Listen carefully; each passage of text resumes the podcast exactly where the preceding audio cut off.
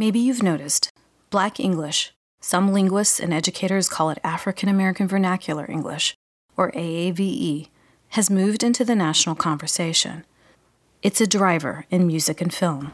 Somebody pop our day, hold up. Somebody on their way, hold up. I would've grown our day, hold up. Somebody can't relate, Black hold up. Panther. Stay down with no faking. Go up, top down, I'm in racing. Go up, she wild, I'm in dangerous. Go up, my crowd in rotation, It's on social media.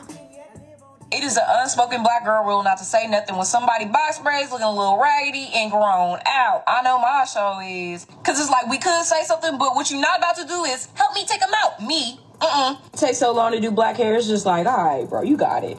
It's proudly and unapologetically spoken by black youth, integral to American culture. When it comes to AAVE, it's just our communication, the ways in which we use language, which I think is very colorful and powerful.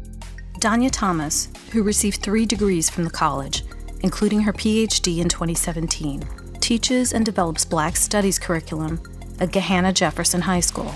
Being or coming from Black cultural community, our ways of speaking has influenced American culture in such profound ways. I hear myself saying like, "That's dope," or "That's fire," or even the bomb. I always used that so much when I was growing up.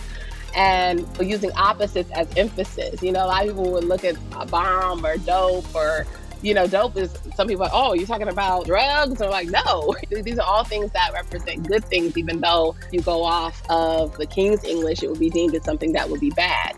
The phrases, the memes, the culture behind Black English have become woven into American life. And that's not new. But one place you typically won't find AAVE in American classroom instruction. Classrooms have been unfortunately used to alienate kids because of how they talk. April Baker Bell, who's an associate professor at MSU, she speaks about the concept of language wars or how classrooms can be linguistic battlegrounds. And I can't agree more. We are really suppressing the beauty and eloquence and really the ancestral lineage of our students when we try to tell them that they need to speak a certain way. In this episode of the Ohio State University Inspire podcast, we will dive into the history and influence of African American vernacular English and the decades old controversy about using it in schools. I'm Robin Chenoweth. Carol Del Grasso is our audio engineer.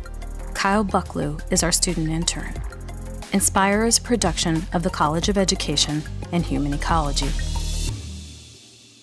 Why do some scholars think it's imperative that Black English be incorporated into teaching? Inspire asked several educators, and they all told us you can't disassociate AAVE from its complex history. Professor Stephanie Power Carter studies language and human interaction at Ohio State. When I talk about the language, I talk about how how it speaks to the intelligence and intellect of black people. You had slaves coming to the United States. All of them had their own languages and they took a little bit of English, took a little bit of what they all had and brought it together. And so you have this like beautiful Gullah language, you have these beautiful languages. Research shows that AAVE has influences of Gullah, Germanic Southern English, and structural similarities with other African based Creoles. People understood to the point that they used Negro spirituals to escape slavery. It was a very coded language.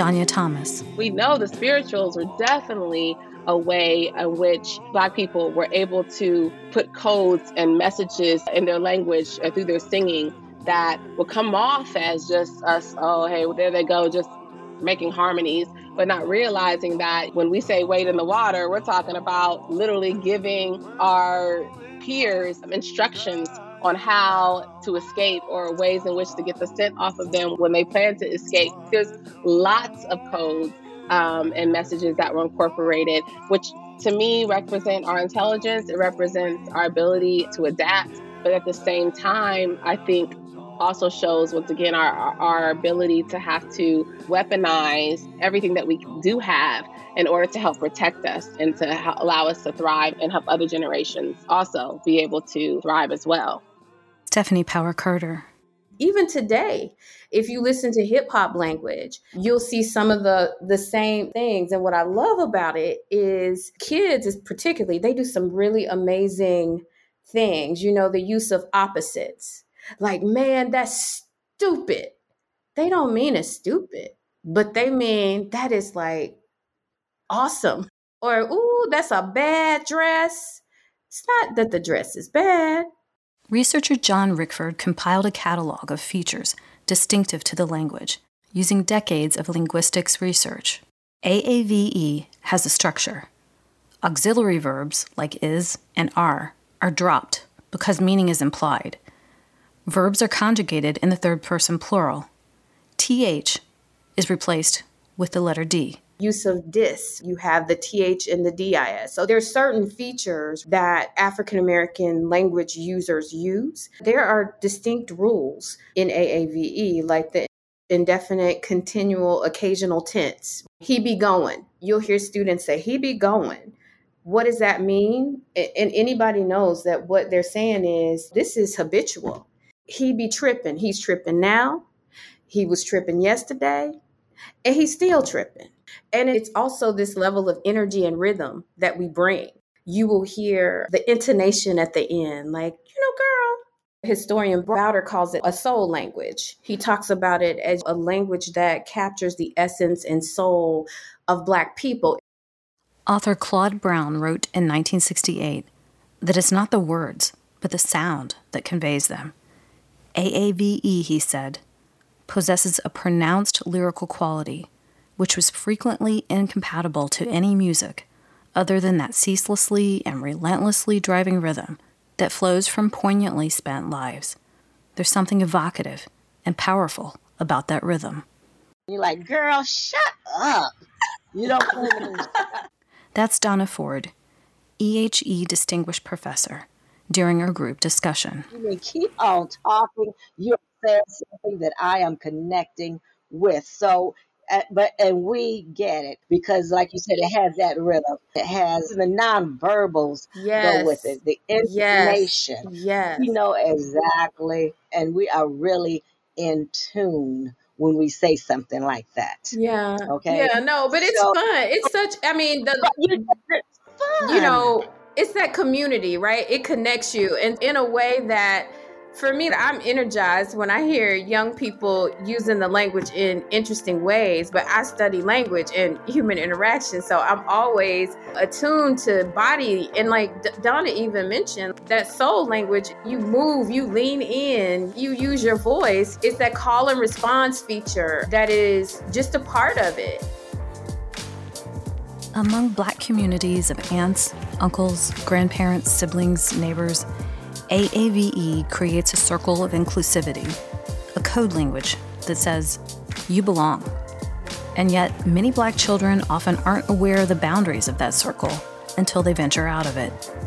Tanya Middleton is a clinical assistant professor of counselor education. My mother worked in administration roles, and so we would always laugh. She had this work voice that no, when she's talking to us, it's a different kind of vernacular, if you will. And then when the phone would ring and it's a corporate call, voice switched up is what I what we would laugh about. We weren't scolded about how we spoke or anything like that, but I do remember the difference in her work voice and compared to her being at home. Just watching my mom and her mannerisms, so to speak, is where I, I learned that there was a, a difference in, in the two. I noticed it on television. Donna Ford, we only had like three or four channels. I know some people can't imagine that that really was the case. I noticed watching these predominantly white shows how the characters uh, talked. And honestly, I thought it was something wrong with the way they were talking. I thought the way I was talking was the right way or the correct way or the proper way to say things. Um, but I but I knew there was a difference, and I definitely knew there was a difference once my sisters and I uh, got in school. And that was when I would see teachers, unfortunately, correcting us and using the term speak proper English, use standard uh, English. If you just listen to the words proper, that means that our way of talking, which is Black English, is improper. If we use the word standard English, we're saying that people are saying that uh, the way we speak is substandard, subpar. And so there's all this um, deficit thinking and disrespect and disregard for the way Blacks, in particular descendants of slaves, um, would speak. So there's a lot of history and it's very rich in terms of why so many of us speak Black English. We are bilingual. There's what I'm saying is Black English is a language. It is not a foreign language. And because it is a language and we speak mainstream and we speak Black English, Black people should be considered uh, bilingual. And in some ways, you can go ahead and say ELL students, like English language learner students, and we need to get the same support that is given to those who are currently considered bilingual. The use of AAVE in classrooms has been a focus of Professor Elaine Richardson for years. She was mentored by Geneva Smitherman, a trailblazer in the field. Though Richardson was unavailable for this podcast, here's what she had to say in an interview with Grand Rapids Community College in 2014. For the most part, um, curriculum is not designed to empower people of color. It is designed to assimilate you into American society. It does not take into account, in a, in a deep way, your language background, your linguistic background, the power circumstances for why you may be disempowered, why you are in the hood, why maybe you're the first person in your family to go to college. There's a big disconnect, I think, even beginning in the lower grades. Because when they even teach you phonics, they're teaching you the standardized phonics. So if you speak African American English, for example, if you speak that and they're showing you W I T H, and they're telling you that that TH is f, but you pronounce it f with a F. That's already a disconnect for you because, and they're not telling you that what you speak is a language system. They're telling you you're wrong and it's TH. So it's a disconnect for uh, many people of color. I wouldn't say for all, but for many, it's things like that that it's disconcerting for you until you learn how to play the game that is education. You have to get your own education alongside the traditional recognized curriculum because for the most part, you're not going to get it in school. I asked Tanya Middleton how those messages affected the well being of Black children. It's a belonging, it's a sense of becoming comfortable with who you are and what your race represents in your culture. And if you're being told that this is unacceptable or that, oh no, this is acceptable if you do it this way, then you tend to get confused and you're not really building who you are as a person. I'm thinking about the speaking piece to it, you know, with Obama and how, oh, he speaks so well. That's one of the worst things. I, I can't stand when I hear that. And I have kids. And so when my kid, children were little and they would, you know, bring them around different people, oh my gosh, they speak so well, as if they're surprised by that. And if you think about what does that do to a child? If I'm behaving this way, then it's considered to be a good thing. But if I'm behaving in my in my true environment and who I really want to be, then that's considered to be a bad thing. And as we're growing up and we're really cultivating who we are and we're in a sense of becoming, it sends contradictory messages. And then the other thing I want to I want to mention is that it seems as though it's okay when the dominant culture takes it on. Um, you hear a lot of a lot of whites, newscasters or media personnel using words and using the, the language, um, and then oh well that's acceptable because they're doing it. Educators have made attempts to correct the harm done to speakers of Black English. Most famously, California's Oakland Unified School Board in 1996 proposed a resolution promoting Ebonics, a hybrid of ebony and phonics which would be recognized as its own language. The resolution aimed to help black students who were not thriving in Oakland Unified Schools.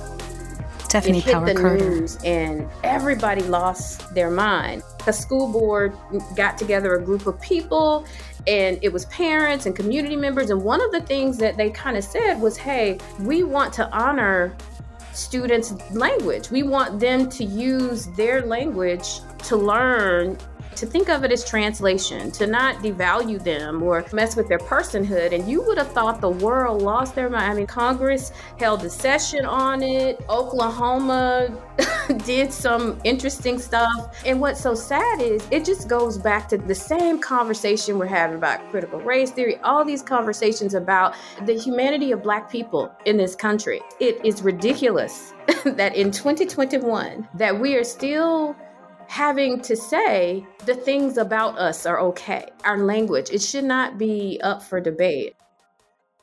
Donna Ford. We still have speech and language specialists who believe that when they hear us speaking Black English, that we need intervention. So it remains problematic. In my area, gifted education, the top um, things that educators look at when they think a child is gifted is their language. I believe, and I've said this over and over and over again for 30 some years, that teachers will under refer us for gifted programs because we are not speaking mainstream English. When I think of bilingual education, I I view it in a spirit of advocacy. And so this is where we are not trying to take away children's language, people's language, because in doing so, you take away their heritage, you take away their identity. Instead of trying to be subtractive, taking away their language, you're being additive, you're adding language. And to repeat, and I'll, I'll say this forever we need educators to do the same thing with those of us who speak Black English. Do not take it away, you are adding mainstream English. And it puts us in a win win situation. And so, where does this leave educators and the Black students they teach? Education systems have a long way to go to realize improvement when it comes to recognizing Black English. But there are some bright spots. One is Danya Thomas' African American Voice Black Studies Black Lit class.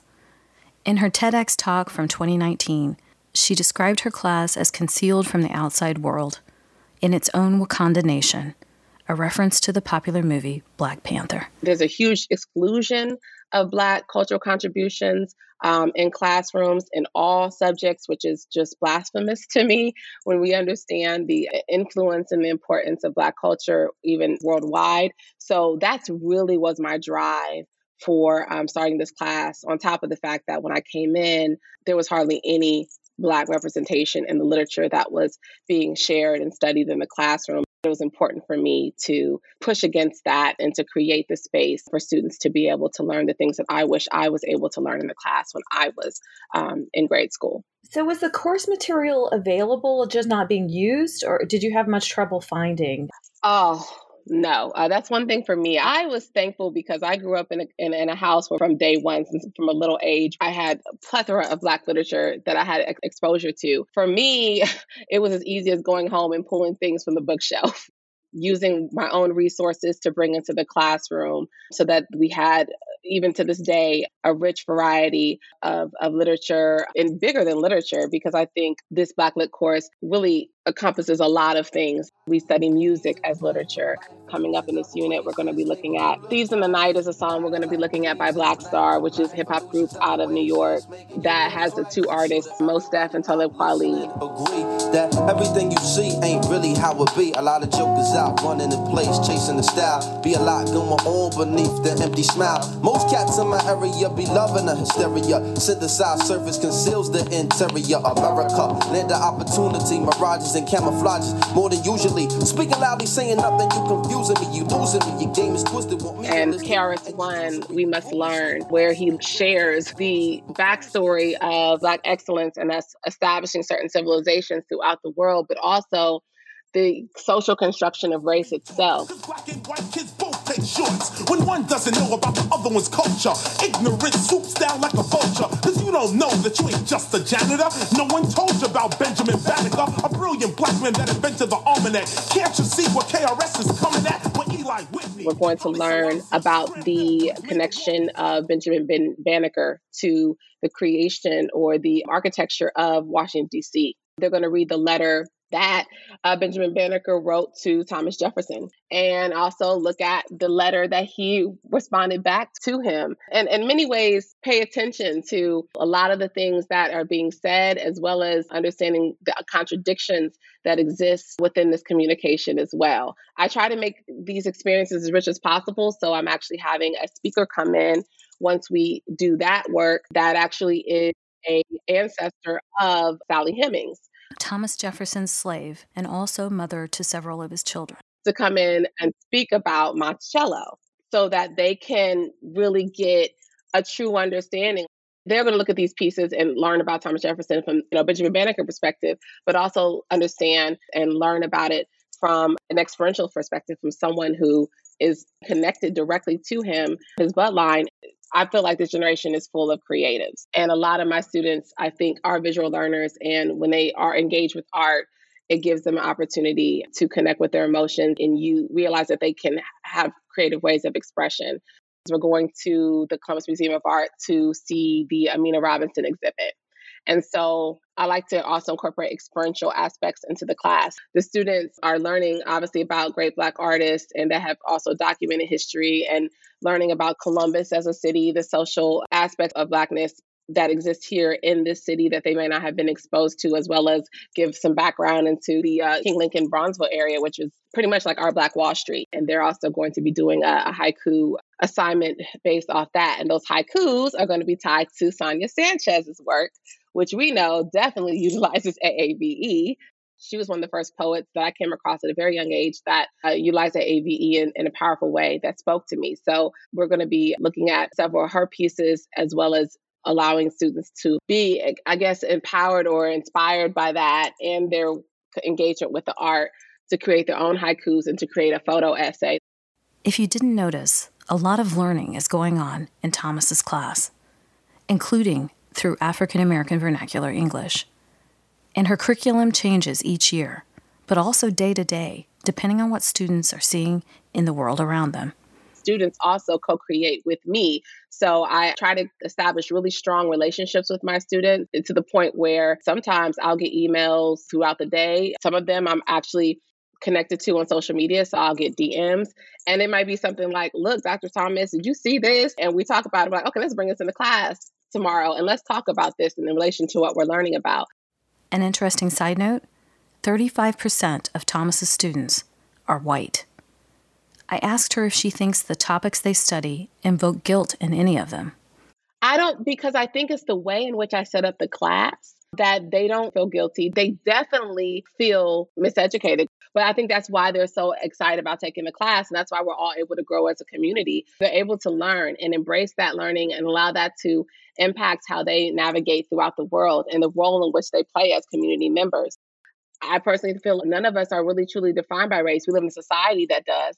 And that's why I have to keep it 100 and keep it real and share how uh, these false narratives continue to impact us and how, as new leaders, they should be aware of these things so they can push against them and therefore really create the world in which they want to live in. But, um, you know, I don't, I, they know I'm coming from an authentic place of love and that, you know, even when we are transparent about you know certain things that are impacting us in this community i mean in this in this world or in this in this country um, because of the way in which the class has been set up and the energy that that we have in here on a regular basis um, i think most of my white students actually uh, feel more educated and empowered from having this class. Are you hopeful given the response that you're seeing to this generation taking your class? Oh oh my goodness. 100% i tell people all the time i feel like i have the best job ever simply because I'm able to be around these young people and see who they truly are and understand their perceptions, understand that they really are here to create a new way of thinking. They are so talented, they are so gifted. Many of them are sensitive um, and the fact that they are privy to like obviously what's going on around them hence why i always do meditation or give them tools so they not be impacted so much by what's going on around them but at the same time that sensitivity that emotion also gives them power to be change agents. It makes them more aware of the fact that they aren't here to do things the same way. When I was in school, I questioned a lot of things, and I just wasn't given the opportunity to make that uh, apparent to my environment as opposed to me allowing students to ask those questions and to seek the answer that they need and to openly critically think about the things that are happening around them. So they give me so much hope. Like that is really one of the main reasons why I'm um, very optimistic about the future simply because I'm around these young people. I honestly know that there is the light at the end of this tunnel because of the fact that I'm able to fellowship with these um, beautiful spirits. So, yes, my students in this class, oh, yeah, they, they, they shine bright. See what I'm saying? It's not to diss a man. We need the 89 school system. One that caters to a black return because you must learn. You, you must Burn.